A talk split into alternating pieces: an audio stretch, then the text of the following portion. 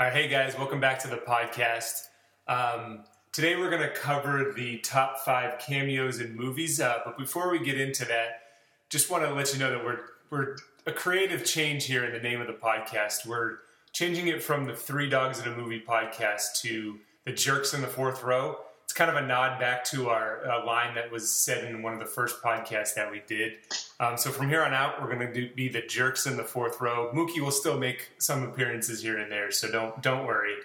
Um, but uh, it's just great to be back. And I'm joined by my brother, co co-host, co-founder, Tim Daly, the dog. What's going on, man? Hot jambalaya. Still in Goffstown. I'm still here in Kittery. We're still under quarantine, but you know this is getting us through. We're we're having a lot of fun with these. So you'll hear us announce the four, or no, jerks in the fourth row from here on out. But uh, let's let's get into what we what we came here to talk about the uh, top five cameos in movies.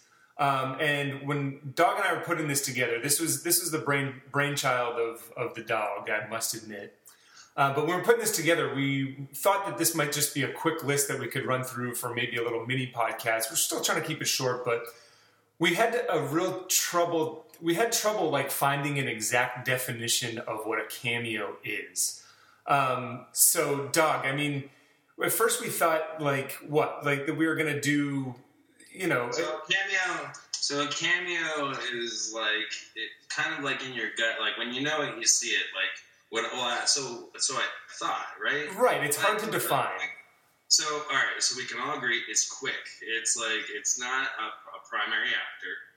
It's uh, it, it's uh, it's usually a, a popular face, an A B list celebrity, an athlete, a musician, something like that, um, whose screen time only, is only based around who they are outside of uh, whatever movie it's in. Right. So it's like it, it, it's only so help me here. No, so it's not. It's not like a. It's not someone who necessarily is fully into the plot. They can change the plot, but they're really only there for for a quick moment, and it's always a recognizable face too. So a cameo wouldn't just be some you know bartender X that you see on like Law and Order. It's okay. Yeah, that guy should be an A list celebrity or B list celebrity. He's here for a, he or she's here for a quick blip.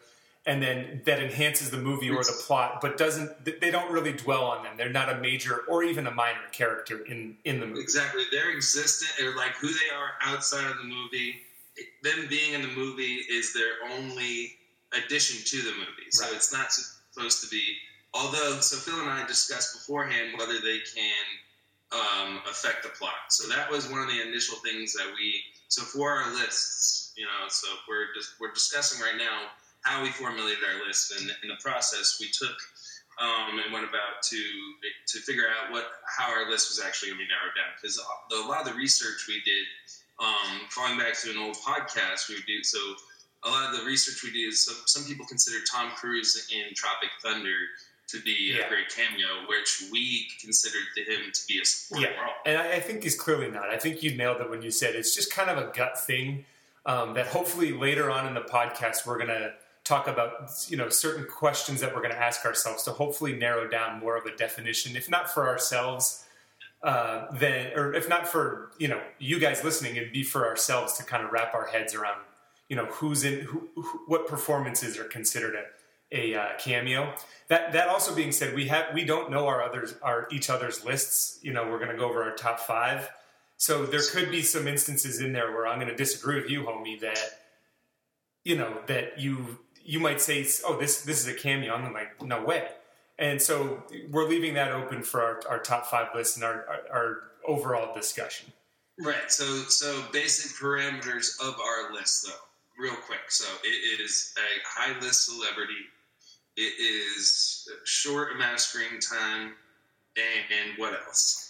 and that they're a short amount of screen time and that they no, no I think you I think you nailed it. I think that's the only thing that it's actually in a movie itself. So we're doing movies. Yeah, Yeah. that's another. That's another. Just a movie. highlight. So Um, so yeah, I, th- I think other than that we left it open for interpretation and I like it. and, and we'll get into it. So um, what I think I went f- did I go first? I, I can't remember. Uh, I don't know. Uh, I'm thinking of a number one through ten, or one through five. One through five. One. Okay, you gotta go. You're going first. that could have been anything. Uh, that's complete bullshit. I just said. Yeah, I know. Okay, so number five. Go ahead. All right, all right. So I'm going to start off with with my number five as Bob Saget in Half Baked. Nice, nice. I came So- across that for sure.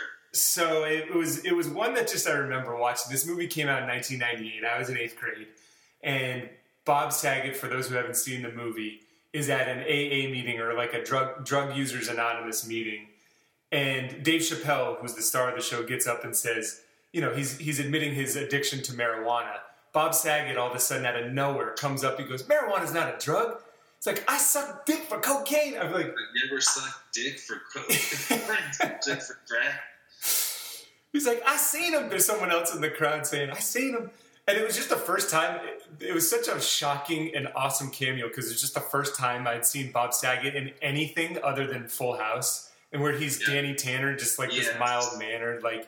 So now, in, like- modern day, it might not as make it make as much sense or is as shocking because we know he's kind of a pervert now. But in 1998, that was the first time I'd seen that side of any, even close to that side of Bob Saget. Um, and he, they kind of just boo. It, the, the whole scene is funny too because they booed Dave Chappelle off the stage for not, you know, he's coming to them with like this, oh, I'm addicted to marijuana, and they just shun the hell out of him and boo him off the stage. So that that's my first Yeah, one. That's a great one. That's also like the beginning of him. Like he did his stand up where he was like talking about the Olsen twin, excuse me, Olsen twins, Yeah. and just like so that was kind of like the you're right, the first window in. And I think you bring uh, in your initial first great choice. Uh, I Thank you. definitely considered that. I mean, uh, one thing that you noted that I think is an important part of being a cameo is that it's kind of shocking. So the the reveal. Yeah. I think it's super important. Um, and like all of a sudden you see him, and that it's just like, oh, that's fucking Bob Yeah. Saget. All right, so shocking. We're starting to get a little bit more of our definition. Hmm. What do you know? Oh, All right. you know. So why don't you go with your fifth? So my fifth. So I have I have backups too. I reserve the right to audible. Okay. If uh, so, I have a huge list, but my number five is. Is that is sorry, I, I, I hesitated because I'm literally I'm, I have set I have eight in front of me and I'm scoping it I'm scoping it kind of as I go. Do what you do, homie. We got time. Okay. Okay. Number five, and this is one that brings up a little bit of debate too, is Matt Damon in Interstellar as Doctor Whoa. Man. Whoa. Okay. Definitely came across. Definitely came across in my research, and I Um, and I and I agree that it's a cameo. Though I think is- some people would. So, this is one he, he obviously affects the plot. I mean, he's talked about throughout the entire movie. Uh, Doctor Mann, it's his it's his program. Um, but I think again the reveal when they open up the Yes. the cryogenic sleep chamber and he you, Matt Damon pops out. You're like, what the? Yeah. Matt Damon. Right, right. This is like in this is like at hour two of the movie too. Like this is way way into the movie. Uh, I, I mean, and it was also so in this time. I think it was around 2004, five. I didn't even look it up. What, 15, it- excuse me, 14, 15. Yeah, right in there, right in there. Yep. I always do that. Um, uh, and at the same time, Matt Damon was doing The Martian. Um, so they actually had really similar suits. Yeah. Um, A lot of Matt Damon in space. So I also think you know this one doesn't necessarily uh, highlight it, but um, all right. So we're helping define the parameters of what can. No, I think I think that goes along more with like what you said. It's the shock. It's the reveal. It's like he's he's not in the movie for that long. I think I think he ends up dying. Right? Like weren't you weren't you thinking about the Martian when you like were kind of watching this movie? Oh, of course, I, I get I get that scene where they're chasing each other around in in space or whatever planet they're heavy planet they're on. I get scenes like that mixed up with the Martian all the time. So Right. so Matt Damon definitely fit in there, but it was still shocking to see him McConaughey reveal him at hour two. Like, oh my god, there's one of the top five most famous celebrities there are. Right. And Matt Damon, and just to, before I get on, we get on to the fourth one. Is, uh, by the way, we have no time frame today. We're just going to rip through them, hopefully. Yeah. Uh, which I'm not doing a great job. But let's see. But Matt Damon is also he's kind of a cameo artist at this point, and Phil and I will talk about what we consider as cameo artists later on. Um, is he's been in a few, and he was in Thor Ragnarok. He No, played- let's let's not go let's not go too far into this. I'll just I'm I'm just just, gonna. Put, saying. I'm just saying. no, I'm, I'm saying don't don't give too many examples of. Oh, Uh, why not? All right, so it's. All right, fine. That's it, but that's the idea.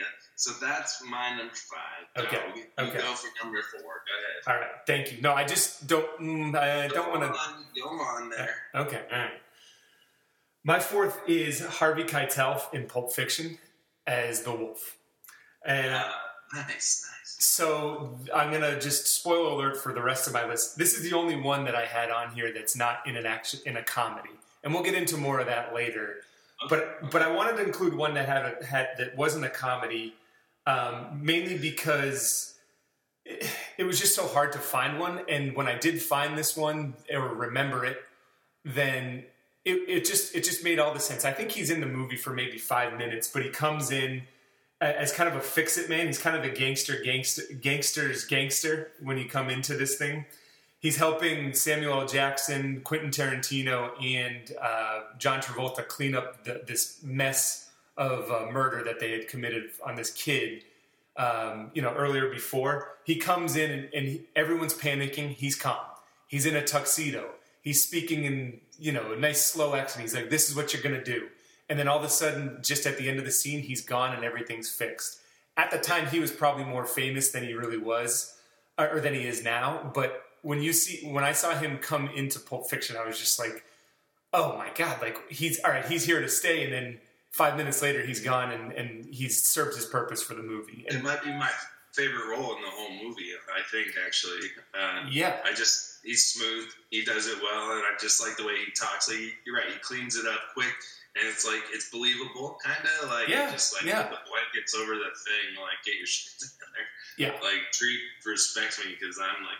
Anyways, When I was when I was rewatching that scene, it was only two minutes and forty five seconds, but I think YouTube kind of chopped it up. So tops he's in there for five minutes. He does help with the plot, like we were toiling with before. But no, I think we're past that. I mean, okay, we because I mean that's it's it has, doesn't have to do with the plot. It just has to do with the the impact and the screen time. All I right. feel like. so I got to say, from here on out, it gets kind of silly, but that I really wanted to include that, and I'll, I'll leave it up to you for your number four. So my number four. So I also had trouble staying away from comedic roles, um, but I, I really dug. I didn't dig deep. I just thought a lot about this the last couple days.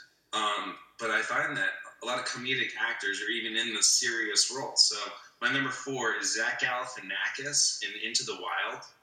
Um, he He's in that. I didn't know he was in that. he exactly. Um, that's one of my favorite parts about. it. Um, so he is um, when um, Alexander Supertramp is in the corner. Yep. Is working with Vince Vaughn, who's also Right, Emile Hirsch. would consider, I, I think, a, a cameo. I remember him. um, Yep.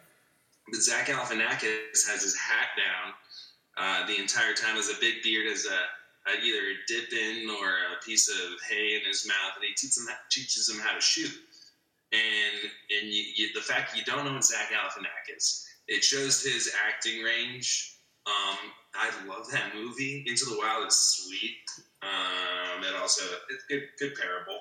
Um, How long would you say Zach Galifianakis is on the screen in that movie? Because I really, I've seen that movie probably five times. I don't even remember it. Total amount of screen time, I would say less than six minutes. Okay, Like- Wow, so that's significant this- then. They're quick. They're quick shots, like him teaching him teaching Emile Hirsch, uh, Alexander Supertramp how to um, shoot a gun real quick. Uh, they're in the bar, so I mean, you know, that's I, I think that's also the beauty of where where I where again I tried to look at cameos as something different than a quick comedic thing because Yeah. I think that's the easy way out. Um, which Yeah. is why my first two my first two are serious. But I like I'm gonna get a little silly there too. Me too. I mean, it's easy. It's not an easy out. They're just like, yeah, yeah. They're they're the ones that, that at least But my last our- three. Everyone's gonna know our these. So we're, our list today is our favorites. Yeah, it's our favorites exactly. Even if even if it's well known and everyone knows it and they're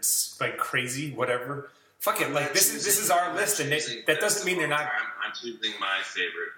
But and, and that doesn't mean they're not good either. You know? Right, exactly. So, all right, number three for me. Yep. probably in a movie that has a ton of laughs. This is probably the hardest I laughed in the entire movie. Was when Will Ferrell comes down the stairs as Chad Reinhold, Chazz Reinhold in Wedding Crashers. Absolutely, absolutely. And he's doing the fist pump. So to set the scene, I mean, everyone's seen the scene. He comes down in a bathrobe, and all you see is his silhouette. The entire movie, they're talking about this guy who is a legendary wedding crasher, Chazz Reinhold. And then as soon as he steps into the light, it's Will Ferrell, and this is Will Ferrell at his peak. Like I think he had, Oh, yeah. He had just he had just done old school. He was, you know, I mean, he was fresh. He was a couple years after SNL, but he was at the peak of his powers.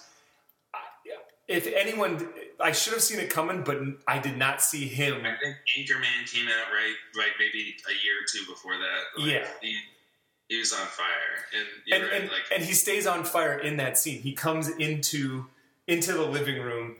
He's got this bathrobe on. He had, he's just finished coming crashing a funeral, talking about funeral crashings. This chick come this chick follows down after him. He's he's like crazy horny. and then and then intermittently he's yelling into the back into the kitchen for some meatloaf. Ma, give me the meatloaf. Fuck! I never knows what she's doing back there. And it, like he is just throwing hundred miles an hour in the scene, and you're not even like the stun isn't wear off, and he's just throwing one liners.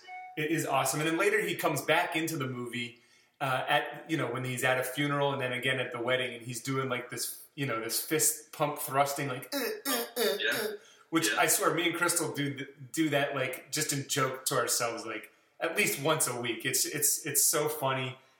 Again, wicked mainstream, but I couldn't leave it off my list.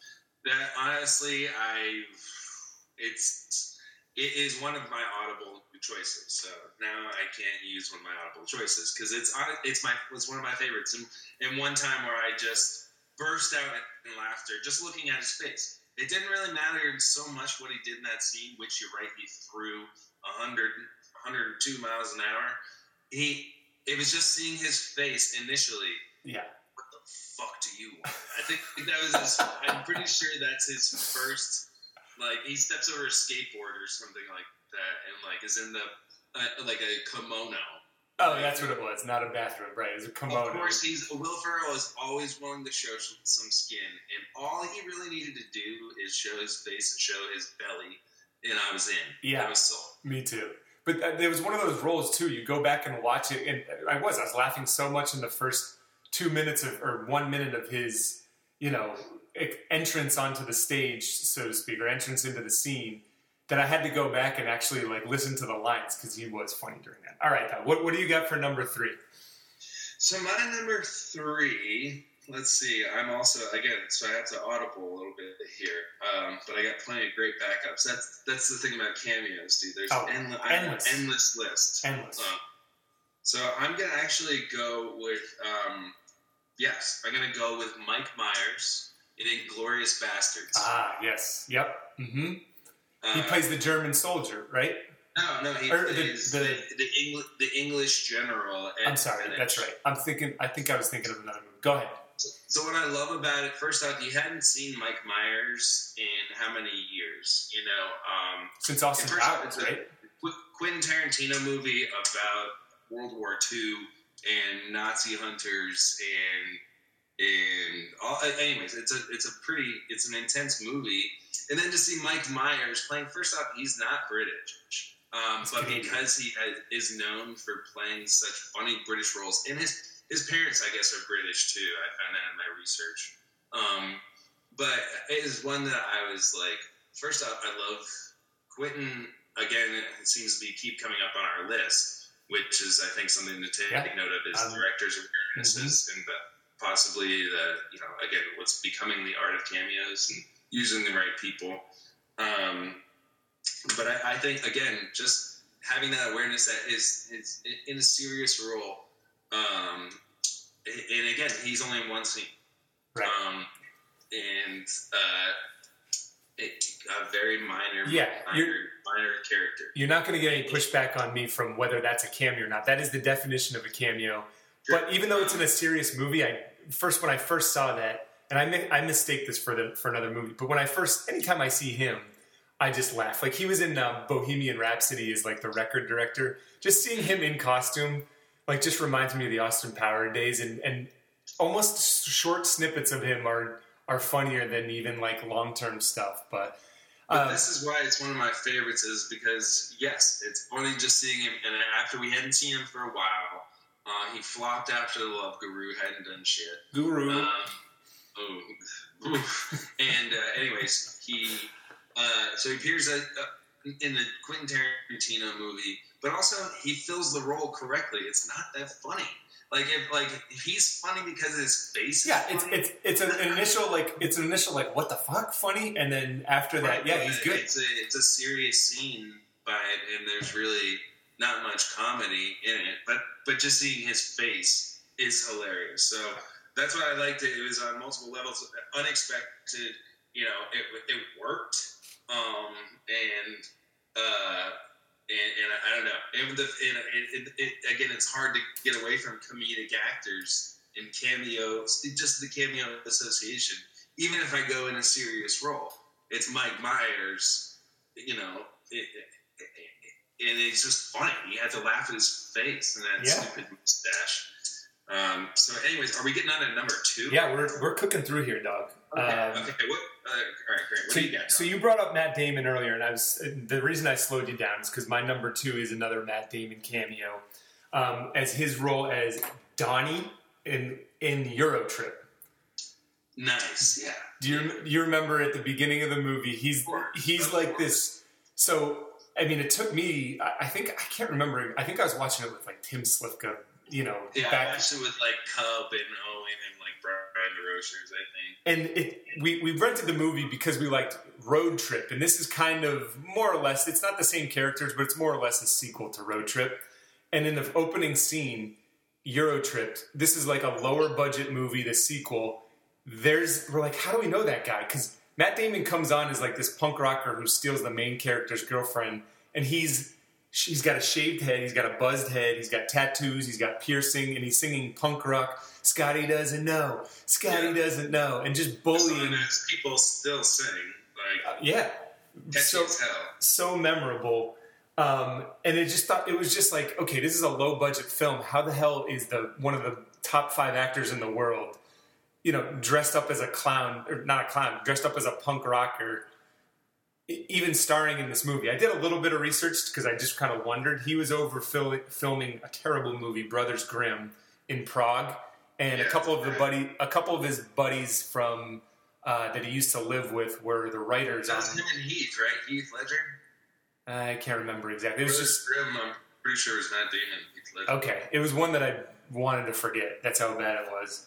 But but so yeah, they were both filming in Prague, and he goes, "Hey, you know, I'm in town." They had dinner. He's like, "Hey, you want to come on set and just film this?"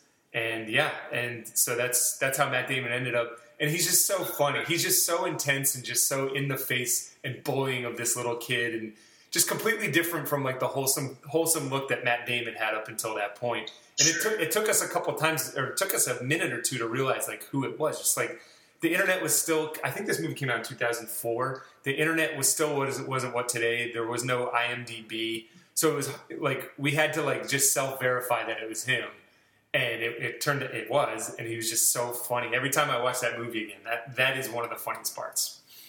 Oh yeah, absolutely. I mean, and also, so he, um, I, uh, in the cameo role, I think there's a level of self awareness too. You hit on it. He was kind of like a preppy boy, doing like what talented Mr. Ripley Yeah. and shit, like, like kind of like a more serious, like well put together actor. Yeah, rounders and yeah, and even Yeah, even so that's that's a part of a great cameo is self awareness. yeah, Yeah. And he's got it. I mean, there's that when I was looking up a bunch of when I was looking through the lists, I saw him in more than a few roles. Um, Me too. Which again, we which can. is why I initially mentioned him as a, cameo actor, or having having having the ability to be a cam, like a an effective cameo actor. he is definitely a part is. of his artistic chops. I'm going to bring him up a little bit later too. So why don't we get into your number two, and we can kind of continue on the Matt Damon trail later. So Uh, my number two, my number two. See, I is why it's my number two. It makes me smile even talking about it, and I, why I'm glad I did research too. Um, is well, I was initially going to say Al Bundy, but it's actually Ed O'Neill in Wayne's World. Uh, Wow. He plays he plays the donut shop uh, manager, Mikita's donut shop owner manager Glenn, and Doug, I remember watching that VHS up at the lake in the gatehouse. Wayne's World. like- This is Wayne's World one. Yes. Okay. And uh, and like, remember that all the scenes in the donut shop, and like they're just like a little bit. They're just like they open up the door. Like he's also talking about like murdering his wife. that has like these dark little asides. When I That was one that Yeah. I remember as a kid recognizing as like well first off and it goes that mike myers just has that crazy awareness too um or maybe not crazy awareness Yeah, no, but to, to your point with Ed O'Neill too, at the time, much like my Bob Saget, he was a one-trick pony. He was one guy, and that was and that was uh, Married with Children, Al Bundy. and everybody knew him. And so when I looked up the roll dog, I had to. I I thought as I, I in my head his name is Al Bundy. Yeah, but I, I mean, I, I was like, oh, his name's Ed O'Neill. That's what I, I was looking before the podcast. I was looking the name up of the his character, and uh, and I was like, oh yeah, his name's Ed O'Neill, not Al Bundy.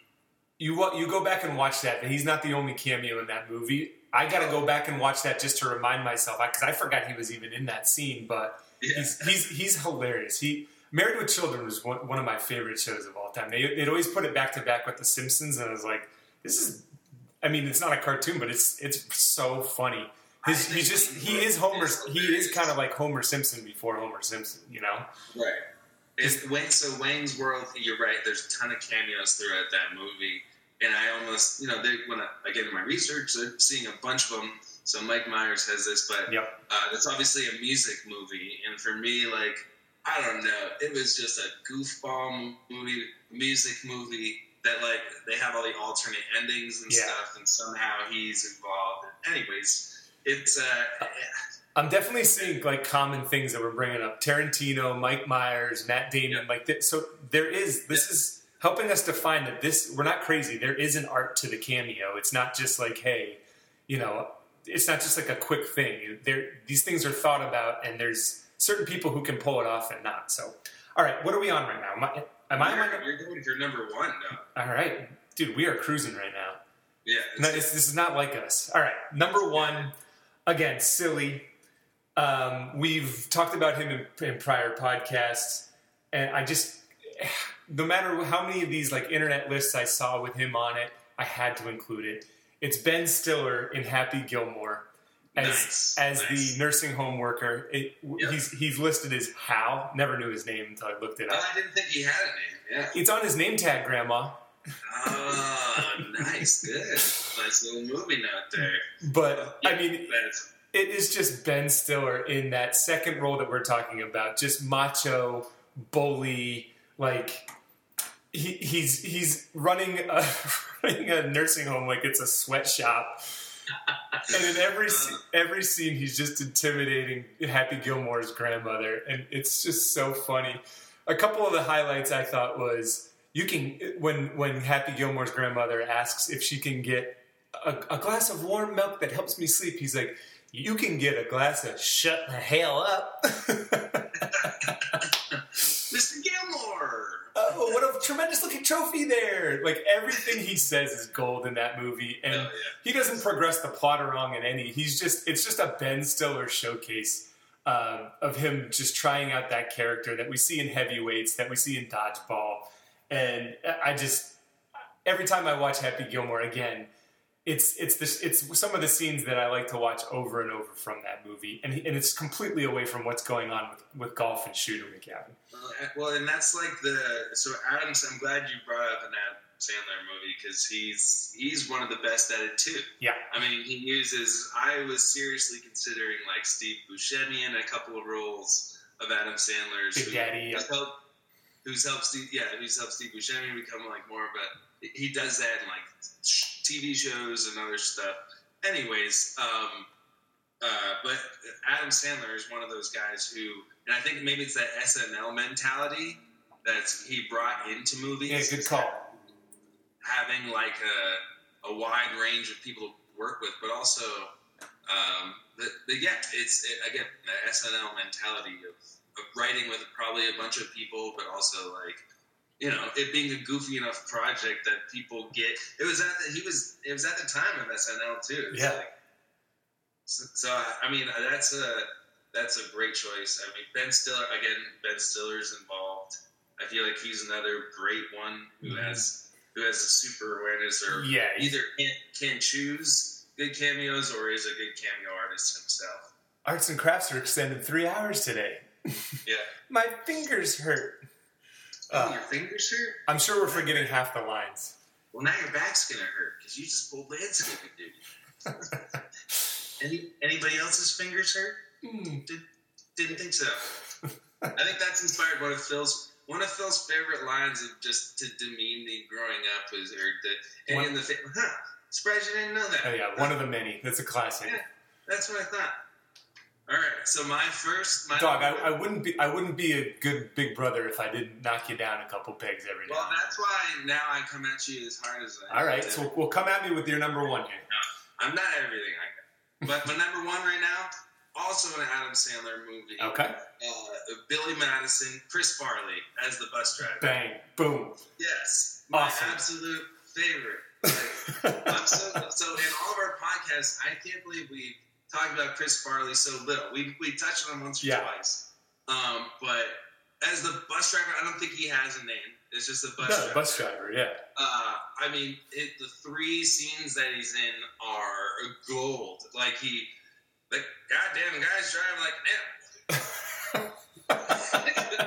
He's like, oh, a little treat from the road, just another fine treat, which is of course the banana. yeah. The- He's in more than three scenes, but I, it's it's borderline cameo. This is the only one I might push back on you, but it's just such a good role that because he's in it, he's in it a lot. He has the scene with that Veronica Vaughn is one fine piece of ace. Right, but he's just the bus driver. True, in, like, right. He doesn't have a name. Grand plot of things. Think about how many characters are in that movie because that's a movie of cameos. Think about it. I think it's an awesome number one choice.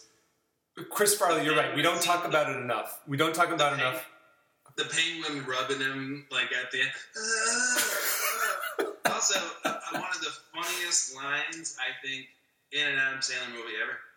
Who would eat 20 ba- 28 bags of lunches? It just panned to Chris Farley Yeah. and just laughing. Is he supposed to be stoned in that movie, or is he just supposed to be Oh, fat? sure. Yes, definitely. Okay. They're just mowing on kids' lunches. Like was that. that damn Sasquatch. Oh my god, it, that's that's my number one. Uh, again, the last two had to be comedy because they just like Right. they, they get that reaction. And Chris Farley, this wasn't as much of a reveal, but like I, the minor, it, it is all right. Now you're talking. Now I'm talking myself into calling him a minor role. It's borderline. It is. We can get into that later, but it is a borderline. But it's such a good role. It's such a good number one. Uh, But so is so is so is Ben Stiller is in multiple scenes. he is. Think it's the same exact thing, Doug. It's close. Think about it, It's close, uh, and I wouldn't mind you pushing back. But um, all right, so let's just quickly before we get into the second part of the podcast, let's quickly just run through our our fives through ones. I had Bob Saget in Half Baked, Harvey Keitel in Pulp Fiction as the Wolf, Will Ferrell as my number three is Chazz Reinhold in Wedding Crashers. My number two, Matt Damon in Eurotrip as Donnie, and then Ben Stiller as Hal in Happy Gilmore, the the nursing home worker.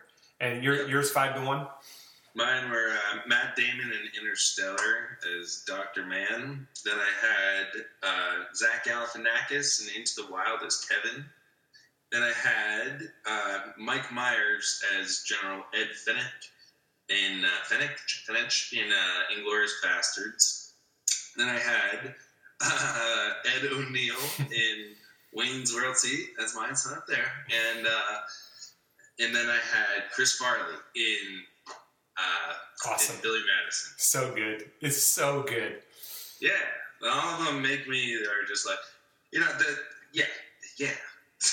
awesome. So was was there any overlap? So you said that you had eight. Was there any overlap? Did I did I take one at all? Because I didn't have any Uh, backups. no, well, I think I think I considered the the Ben Stiller one, but the more I actually went back and watched it, it's not my favorite.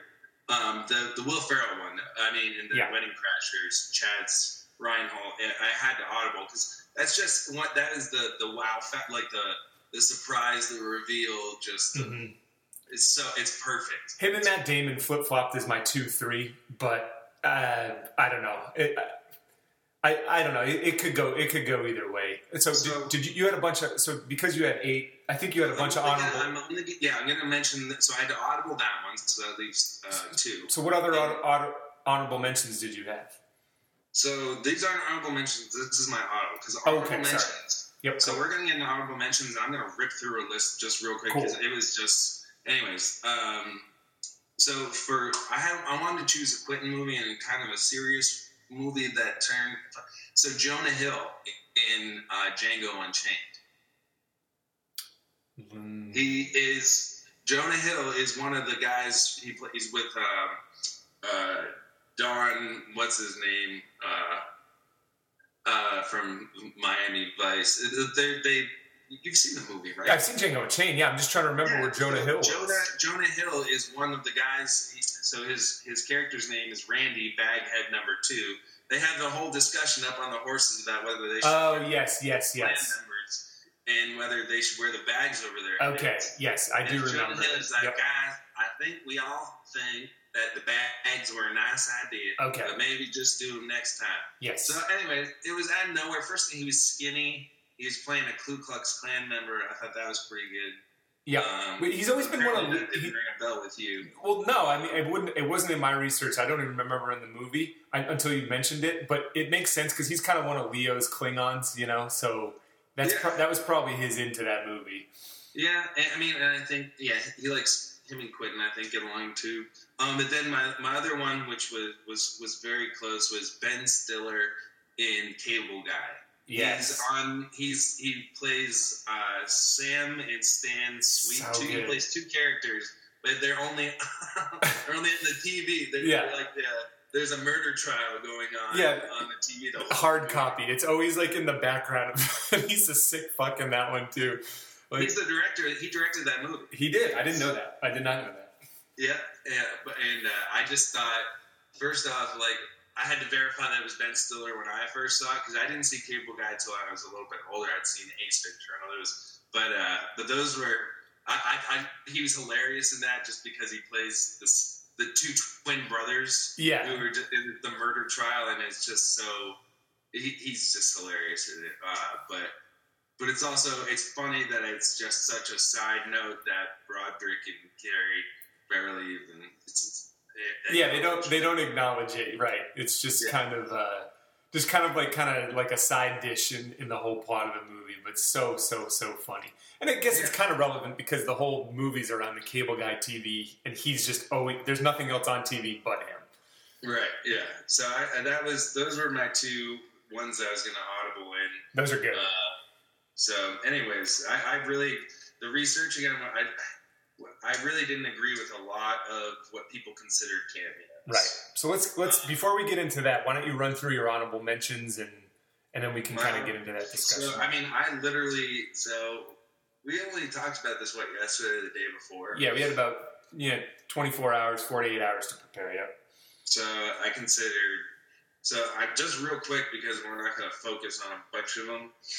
Uh, so I think and all right, honorable mentions: Bob Barker in uh, Happy Gilmore, hmm Channing Tatum, and This Is the End. He's at the end. He's Danny McBride's little slave boy. Okay.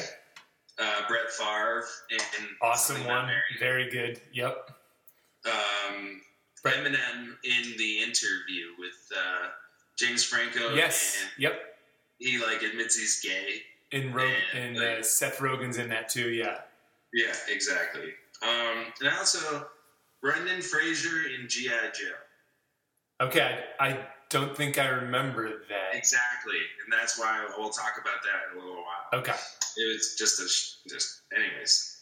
Dave Matthews in Don't Mess with the Zohan. Yep. hmm He's in another one too. He's like, just go with it or something like that. When they, the one in Africa, he's in that one too. But definitely, Dave Matthews and Adam Sandler got a got a connection for sure. Yep, keep going. Um, I mean, I just had I had more than a few in the the like the uh, Ben Stiller range, like Billy Zane, David Bowie.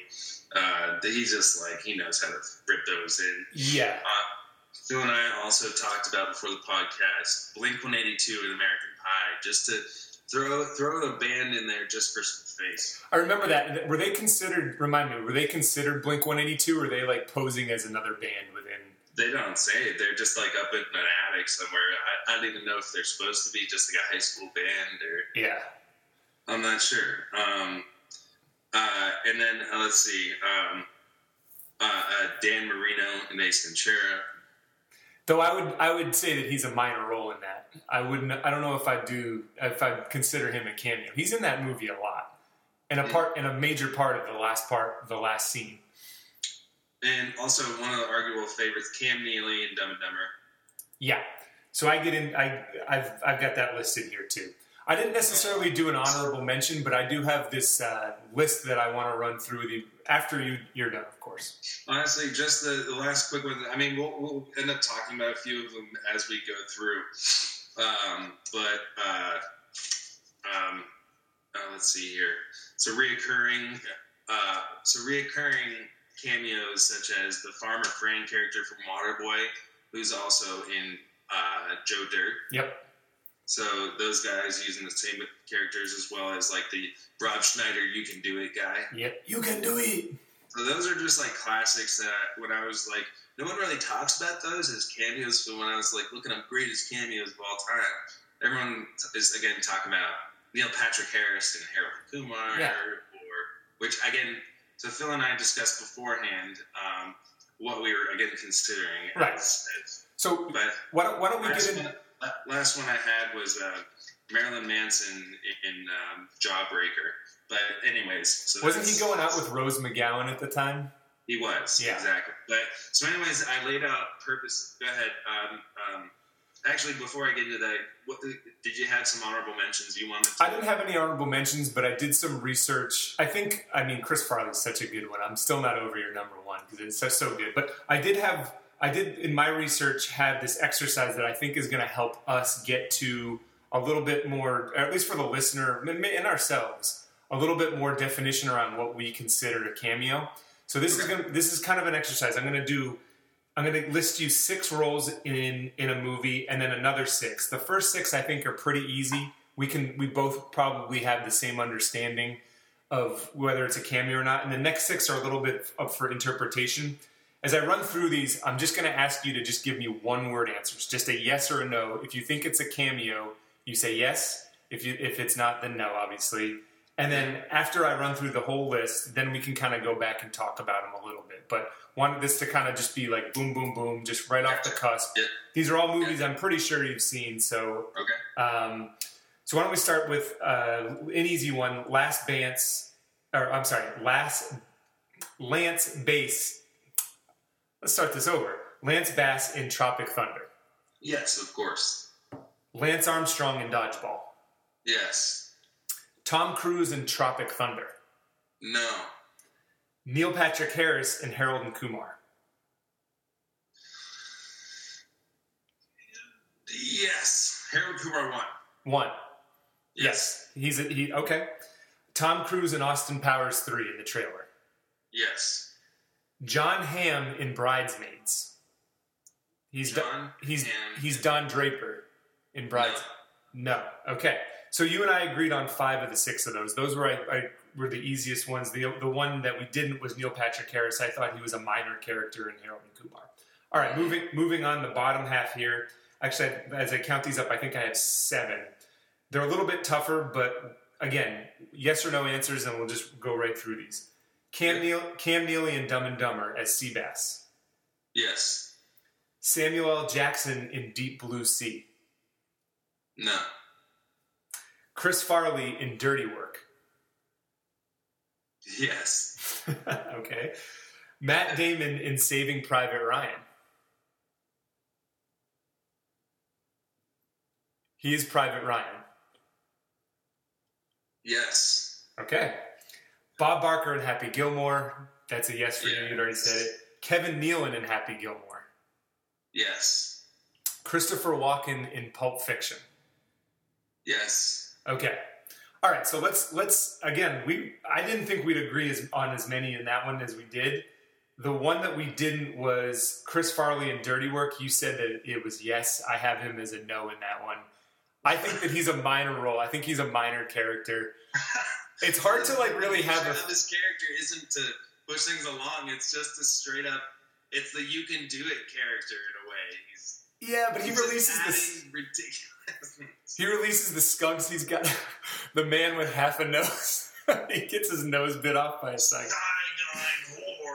Okay, so if I was to tell you dirty work, though, who are the three most memorable characters? You go Norm Macdonald, Artie Lange, and then Chris Farley's the next one after that, or or is it the is it the love interest in whoever her name is in that? I, I don't know. I guess I guess Chris Farley's probably six or seven down the line, but when you see him when he's at the bar, he's like, at least I didn't get my nose bit off by a side no, who's is Norm Macdonald's dad? Like, or remember? Oh, like, pops, pops. That's Yeah. it's also Artie Lange's dad. they find out it's Right, both right, their right. dads. Yeah, he's probably above Chris Farley. Okay, all right. So yeah, I, I think he's a cameo just because of the nature of his character. okay. He, he's just coming in here for a couple quick laughs and then he's out. Boom. Yeah, absolutely. all right. See, I think that there's there's no. It's hard to say that there's depth in that character, but I feel like he's got enough of the limelight and he's famous enough at the time where it's like it's not a Chris Farley movie, but they might have put him on a couple of posters to sell that movie. You know, like So, yeah, but that doesn't it doesn't matter. Like, it, minor roles can be memorable in the funniest parts, or, or cameos or something like. Because that's what when we think back to. Chazz Reinhold is now part of Wedding Crashers. right? Okay, all right, fair, yeah. But but they would never put him on the movie bill because he's like the surprise reveal at the end. Sure. Chris Farley's in the movie throughout the entire movie, just Like in bits and pieces. Netflix, like sometimes, like now that they're putting up like just the face of the movie, it's not always the cover of the movie. It's just like faces of people who are, in the movie, and I think they they get that wrong sometimes. Yeah, like, me too.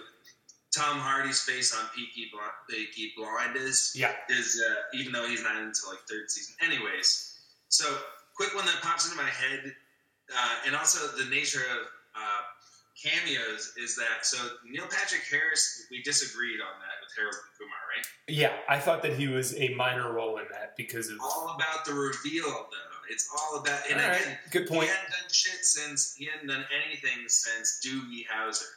Good point. All right, good point. This is the first time we're seeing Neil Patrick Harris as an adult. This is the first time Bob Saget is outside of Full House. This is the first time Doogie Howser is outside of, of Doogie Howser. Or NPH becomes NPH. And then he goes on to have an awesome career.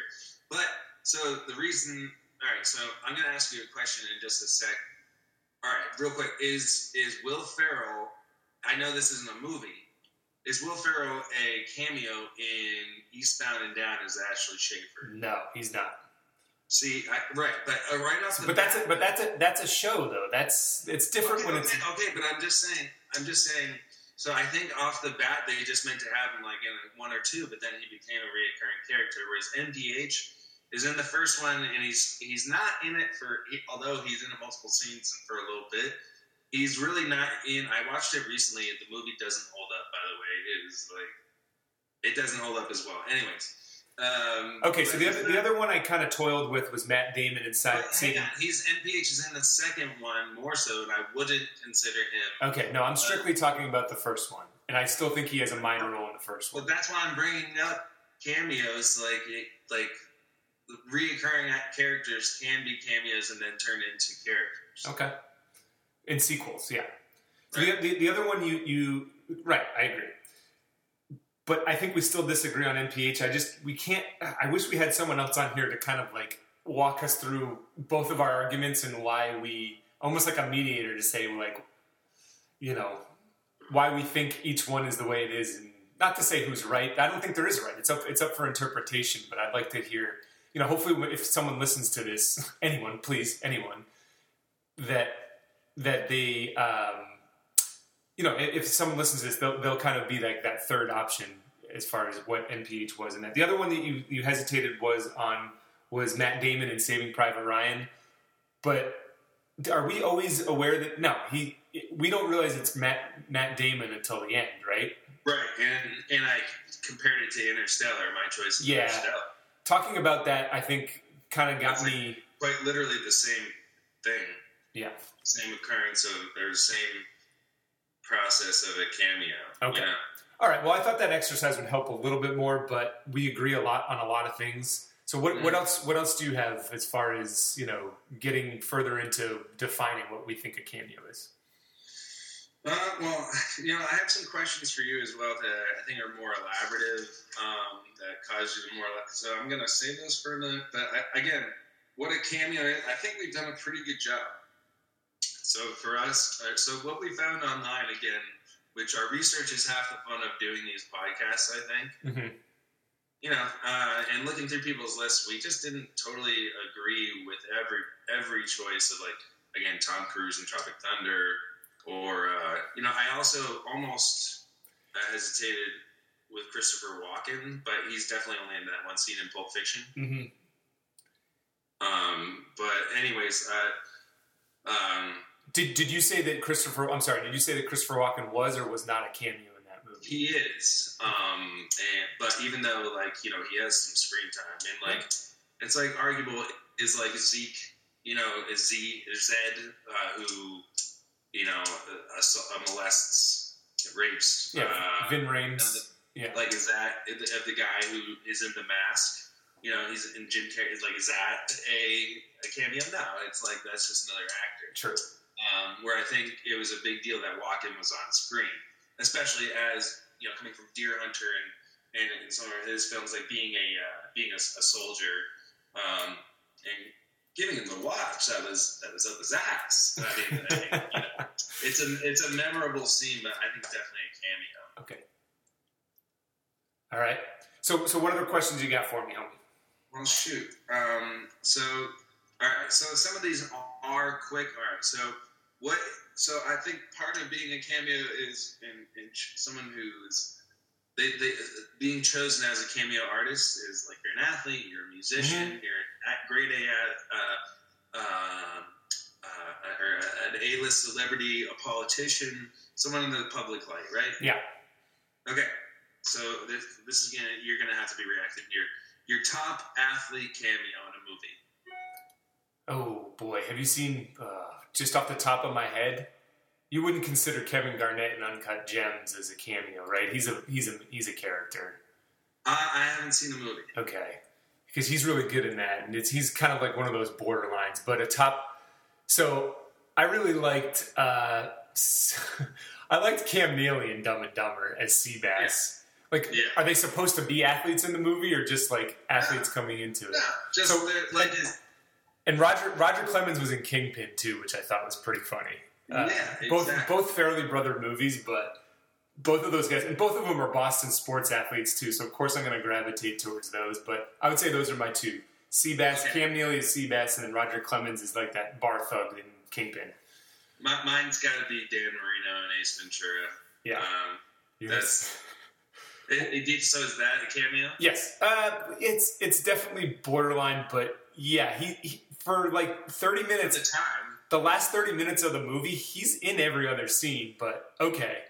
What's his line to, to Ace? uh, you're a weird guy. Ace. Me and Jimmy Scoops, James Bodie always say that to each other. Um, okay, so That's a good one. that's your, your top athlete. Yep. Uh, do your top, what is your top favorite musician cameo? So, for instance, in this probably isn't gonna be yours. Alice Cooper is in Wayne's World, real quick. Same with- yeah, yeah. okay. Oh, man. As I mentioned, Marilyn Manson is in Jawbreaker. Yep. I, I'm thinking about Flea in the Great Lebowski, in the in the Big Lebowski. Um, yeah, we we mentioned Dave Matthews, but um, let me think. Um, Yeah, wh- do you have one? wh- Why don't, why don't I think about this? Do you have I one lined up? those. I think I, I I don't know. I'm just a. When I was a kid, I was a you know I was a Marilyn Manson fan. He snuck me one year for Christmas. Phil snuck me a Marilyn Manson Oh, yeah. live CD, which I still listen to to this day. And I still haven't told mom, so. Well, I I did. So uh, they supported it. But uh, anyways, so I was like a Marilyn Manson little little kid that I just loved it, and then seeing him, you know, seeing him acting, uh, I, it was just one of my favorites. Uh, you know, I could just anything he like. He, that's the the power of a cameo. Like just seeing him uh, and I like being an impressionable little kid. I was like, cool, man. like Marilyn Manson, cool. I've got one. Uh, How about David Bowie as the judge in? I think he's it is in Zoolander, and he's. Yeah, yeah, Yeah. exactly. I like. I, I thought that that was hilarious. So David Bowie's also a minor role slash cameo in um, The Prestige as well. Hell yeah, dog. That was on my list of uh, honorable mentions here that I didn't quite bring up. Yeah, I, I liked him in that. So David Bowie in either one of those roles, just because I Yeah. I've had no time to think about it, but that's that's it. I think Bo- putting Bowie as Tesla is kind of a cool comparison because they're both geniuses in their own way. and, Yeah. Uh, misunderstood. Uh, anyways, so I I'm like I'm liking my choice better and better now that you explain why. Yeah, well, I'm a I'm a Bowie fan. Um, so okay, so your favorite. So we all agree that, or we all, you and I both agree that there's also movies that are full of cameos. Yeah. Like Austin Powers or uh, some of the you know uh, Adam Sandler movies. Yeah. What was what is your favorite cameo movie? So like I wouldn't inter- consider Interstellar a cameo. All right. When you Yeah. first when you first asked this question, I thought immediately I thought Austin Powers three. When at the end, or just throughout the whole movie, there's like little cameos here and there. But at the end, particularly when they're doing like the remake of Austin Powers stories, they have Tom Cruise, they have like Gwyneth Paltrow, they've got like every A list celebra- celebrity Yeah, from its day. Danny Danny DeVito Danny-. Yeah. Rob Lowe, I think, is is back into the third one after he got killed. Anyways, so I thought it was that one at first, but now that I think about it, and even though I hated this movie, the the cameo scene is un, unbeaten. Anchorman two, when they have the Yeah. the square no, off, they- they- no, Anchorman one. and two, they they do it in both movies. So yeah, I guess either one, either one, Anchorman one. Or, the reason I chose Yeah, Anchorman choose one. Favorite cameo movie. So Anchorman, Anchor, the Anchorman series, Anchorman one and two. So the first one they have the fight. I think like Tim Robbins and yeah, it's in two as well. Jim Carrey comes into the second one. I'm asking you to choose one movie. Okay, fine, Anchorman one then, because it's just a better movie. And, So man, sorry. and and you could almost say that Vince Vaughn is is is a, a cameo in that one too, Because because same with Tim Robbins. Tim Robbins, right? Like all the other news character, all the other Stiller. newscasts. I'm glad you brought that up because that might be the, one of the best cameo scenes of all time. I think uh, that that's a great choice. I was between that and uh, still Billy Madison. Uh, Yeah. that's that's my number one choice for it's for uh, Chris Farley's you know the, his bus driver role. I think Billy Madison just still continues to make me laugh. And, and you go back into that movie, and there's other actors that went on to have careers that are funny. So you've seen Get Out, the uh, Key and Peele. Yeah, movie. of course. That father from that is Eric, the, the guy with the Weasley laugh. yeah, nice call. Um, there's just Crazy Carl is is like in a bunch of other like you know serious roles later, but it- it's it is it's it's it's tops, and, and they're using Norm, Norm Macdonald's in that like Yeah. yeah Yep. So that's one of my favorites. Uh, moving on, because I know we're probably close to the hour mark. yeah. Doesn't matter. We got questions, dog. We're All let's go let's go through it. But we're doing quick. Uh, so most shameful cameo. So this is why, just to give you. No, no. Go ahead. You go. No, no, no, I- I'd like the cameo. Most shameful cameo. Or yes, most shameful or or least effective cameo. Like they swung for it and it didn't hit. All right. If you have an answer, give me a second to think about Brendan this. Fraser and GI Joe. The guy, the poor guy, can't get he can't get work, Uh, and I consider it a cameo. Like he's you know Yeah. he's in such he was big. he's, he's a he was an A list celebrity. George of the Jungle, Bedazzled. guy- Dad and I went and saw GI Joe, the first new GI Joe movies in theaters, Yeah. and, and and he's like not even like a general. He's like a minor guy training like underground, And I was like, Dad and I were watching. I was like, "Is that Brendan Fraser?" Ugh. And and it's just like, and Dad's like, I had to look it up. I think when I got home, and, and it's he's in it, and and barely has lines. He's like, "All right, guys, keep up the good work," stuff, something like that. And it's just like It's so in it. sad. it was just kind of is like I don't know if they put him in there to be like, oh, that's Brendan Fraser, or if it was just him like really needing work. Yeah, did he get paid? Did, like you wonder, did he even get paid in that movie? Because it's just Yeah. he was, he was also in uh, a season of The Affair. He was doing it for the publicity, which Uh. you, like you had to like analyze the movie to actually see. Yeah, It was him. so shameless movie. All right, this this one's got me stumped, but um, yeah. Let, let's come back to this one just just because. Okay, so I still have some. So Okay, who is yeah. the best cameo actor of all time? Okay. So who's I, I think I think it was easy. I mean, it's no this isn't going to be a shocking reveal, but I think because he was my number one, you mentioned in, in in Cable Guy. I think it's Ben Stiller. He's in Anchorman. We've brought him up time and time again. I mean, oh, the only other guys we can think of is, is Mike Myers is pretty good when he does his cameos, and uh, Matt Damon we mentioned a lot. But I, I'm going to go Ben Stiller. You know what? And the, my answers to this, it's kind of a shame neither of them made my list. Um, Bill Murray or um, or Christopher Walken is a good one. But either Bill Murray, Steve Buscemi, or Walken. Okay, are some of my nice.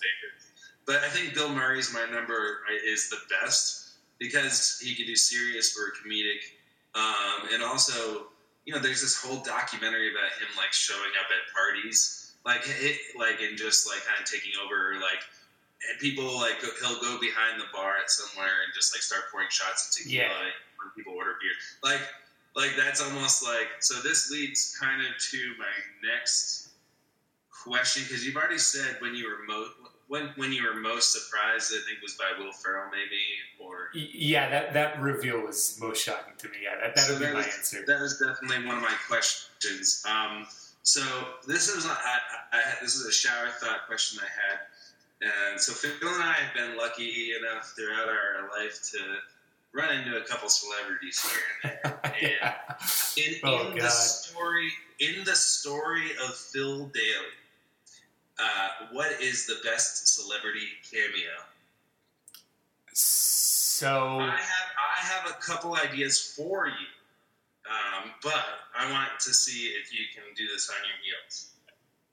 like the best celebrity that I just randomly ran, run into. So we're watching the, the Boyhood movie uh, in starring Phil Daly, and uh, like there's a cameo, and I can think of a couple of instances Okay. where celebrities have entered your life. So what what's the best cameo in the in the life of Phil? The one that I was most shocked about, and this was, I'd say this is back in like 2008, at the peak of her powers. I'm in the bar. I'm in a bar with Kevin McCormick and Gideon Taub, lifelong friends. We step outside the bar, and there's Paris Hilton, who was dating the guy from Good Charlotte at the time. Paris Hilton, for those who are younger listening to this, you don't understand how big of a celebrity she was in like the dawn of the internet era with the in, in the reality TV shows. Ran into her, and this is before the paparazzi caught up to her in New York City and talked to her for a solid five minutes. Kevin had the ball. I, I can't say I walked up to her, but Kevin had the balls to walk up to her, and it was just we were just in shock the entire time because not because we liked her so much, but uh, because we didn't. Like I didn't really like her shows. I thought they were kind of like trash, but to see that she had some sort of depth and to see her in her element in New York City, then later we just saw her getting hounded by the paparazzi. That one was probably just off the top of my head. Why? Which one did you have for me? I have three for you that like I'll just my all right. So my personal number one, which we actually share, Oh yeah, is I love it. Exactly. So I see it's just, so Phil. I, who is there? Me, you, Pags. Eddie, Ed, Ed Daly, Yeah, Pags was there too. Pags, uh, Terry. Uh-huh. Terry. I was. I don't think Putt made that one. No, I think we met Putt later in the city in Boston, Right. Um, so, anyways, we're in Providence, Rhode Island. Worcester, Worcester, Massachusetts. Worcester, Mass. Excuse me. Thank you, dog. We're in Worcester, Massachusetts, um, going to see the electronic artist Kaskade. We, you know, get a hotel. We dress up beforehand, or did we get a hotel? I can't remember. We did. We got a hotel. Yep. I can't remember. So we're coming out of the, we're coming out of the Kaskade concert. So we, we no, but you gotta give context. We go to the show, which was kind of disappointing, but we had all dressed up in rave gear beforehand. So I was wearing a purple tie-dyed per- heart shirt with white capris and uh, and uh, ski goggles. we all looked. You looked ridiculous. Uh, yeah, we all looked ridiculous. You you the we most so all yeah. looked ridiculous. We were all a little bit in our cups, a little fucked up. After Front row, hammer drunk. Little ham ham drunk and uh, walking the streets looking for a bar. Worcester was just empty in that part. We could not find a bar. We're walking along the streets, and all of a sudden we see this guy getting cursed out outside of a bar, and we're saying, "Oh shit, what's going on here?" And us being curious gentlemen. We walk past, and it's Jose Canseco being chewed out for being a rat uh, for the steroid scandal. And we say, as a whole group, we go, Jose, you're my favorite. I was like, dude, I watched you on the Sox. Like, Yeah. So this is a group of, of all of us hooligans, the jerks, uh, who had just come out of a concert, Oh and we were just, God. you know, walking along the street, and who inserts their self? Wait, let me rephrase that. He doesn't insert himself. First off, we insert ourselves into his life. We he's getting chewed out by this guy, and we and he so he walks out of the bar. He's first off with this haggard lady. His skin his skin looks like a leather couch, and then it's all of us bouncing essentially around him, Yeah. saying how much we loved his career. We love you, Jose. He is annoyed as shit with us, So- and we walk him to his what? Eventually, His Kia Sorento. road, and we arrive at his Kia Sorento. That he says, "Thanks, guys." Gets in his car and drives away. Oh man, maybe one of the greatest. That that, that has to be my number one too. I didn't get to prepare, but that that was so. Well, that is, Funny. That was, I think That- my number one too. It's just a great setup. That, Like the- that that had to be the so Jose Canseco. For anyone who's listening doesn't know who he was, he was maybe the best player in baseball at one point. In fact, in fact, I think for the A's he was the AL MVP at one point. Major juice head, major steroid head, and slow uh, steroid head, and just slowly on his downfall. I think we might have seen him at his actual rock bottom. That was bottom. He's getting so Phil. We looked up what he was doing in Worcester, Mass. And he was playing for the Worcester River Rats. He was a player coach, getting paid like twelve hundred a month. Yeah. like. Yeah, Like it was grim, yeah, but it was a great cameo in our lives. that's a great story. others. One other one that I that we had, we were out at Foxwood. Just a real quick, that was the big one. hmm Foxwoods Casinos, us and the boys are out. I just lost a ton of money. Me, and Phil are there. hmm All of a sudden, we're drinking in the bar, and we look to our right, and big baby Glen Davis. Glen is Davis. there. And he, So- there was he gets- there was no hiding him. He's 6'9", 270. He's huge. He gets up, starts dancing, starts partying with the crowd. So that that was a fun one. Oh man, One I wasn't one I wasn't there for that I didn't know if you were going to catch on to was when Phil was in college. He ran into Justin Long at some party. oh yeah, no, he was at our he was at our college bar. Yeah, hmm And from what I remember from your stories, I don't think you guys treated him so well. and we were it could have been. He, I don't think we exactly knew who he was. We thought he was kind of entitled, and he was currently doing those. I remember the um, i iMac Mac versus PC campaign where it was like this goofy Sure, yeah. goofy guy as PC, and then he was like the cool guy doing uh, Apple. So he was kind of smug as as the Apple guy. He was just like, "Oh, I'm so cool." I think he had done like a movie about college where like it was called Accepted. It was just kind of like really bullshit in your face. So since then, he's had a better career, and I kind of regret not. I guess uh, to put it nicely, I was heckling. And What I picture and what I think is so great is in dodgeball, he is kind of a little bitch and he is going after the cheerleading squad and kind of gets harassed by uh, some of the, the guys in his, his high school. And for some, I just kind of pictured the, uh, the old doghouse, uh, you know, hassling Justin Long at the bar. Yeah, Reg- regrettable. Justin Long, if you're listening, I, I truly apologize. I, I should have treated you better, but just didn't love that Apple campaign. Not not your fault. It was it was the writers on the Apple Apple. I, I chose the Jose Canseco one. If you you weren't going to, my Audible as, as if my story were one, it would be one involving music a lot. So as still knows, I've got the benefit of meeting a couple of artists, but I think uh, and being on stage even, or actually, I think my my best my probably my my my best cameo would be meeting Matisyahu and being backstage cool. in college and actually having to fake that I was Jewish to get in the Shabbat house to make up a fake. Uh, um, uh, uh, bar mitzvah. Yeah, just just you got you had long enough hair and a long enough beard at the time where you could have passed. The curls. I had the fro and the curls. Yeah. So all right, so that those are mine. Awesome. Final question. Final question I have. Okay. Here. So I think cameos are underrated. They're they're they're uh, like a big part of our our, our movie culture, uh, and they've they've grown I think since the '90s, and they you know I think they've seen their efficacy in not only comedy but serious roles as well, and the power of an unleash or a reveal. Yep. Um, why do you think cameos are worth spending an hour talking about, and why why are we why do we think they're funny? Why are they so effective? So I, that was my last questions too. Why are cameos used as, in comedies more than anything, and why are they so effective? It's it's hard. To, I in our research, it's hard to find any information out there on why they're why they work. Like why why did this become a thing, and why are they consistently used, and why aren't they recognized more? Right. I think it's it's the same. I think it comes from the same gene that we have that thinks impressions are funny. You know, yeah. it's it's it's someone out of place, or it's it's some version of someone out of place that you're seeing them in a different light when you're not expecting it. it, it you can almost you can almost go back and or, or like when we're little babies when you do the peekaboo thing to to like a little baby it's that element of surprise, it's that element of playfulness that a cameo brings to a role that just makes you lighten up. A, even if you're watching a serious movie or a comedy, it takes it to that next level where it just provides a little bit of lightheartedness that just works on all levels.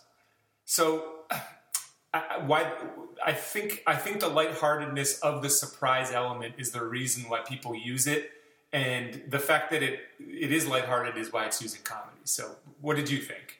I, I you, you worded it very well. I it, the lightheartedness it makes when I'm talking about Ed O'Neill, Al Bundy, I'm laughing.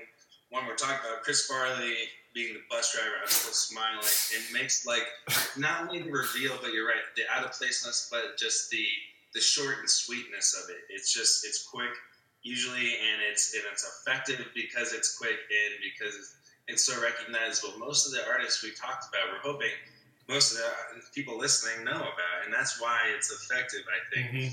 Um, I think it's also effective. I touched on the element of self awareness and how we appreciate that artists. Um, what you're touching on how they're in our research we discovered cameos really aren't like everyone had the same top ones and we didn't even agree that they yeah. were cameos um, so I honestly didn't get inspired by my research for any of my picks. I thought back into my movie memory and chose ones that I really had experiences. With. I did too. Four of my five I didn't. Four of my five I had written down before I even opened an internet browser window.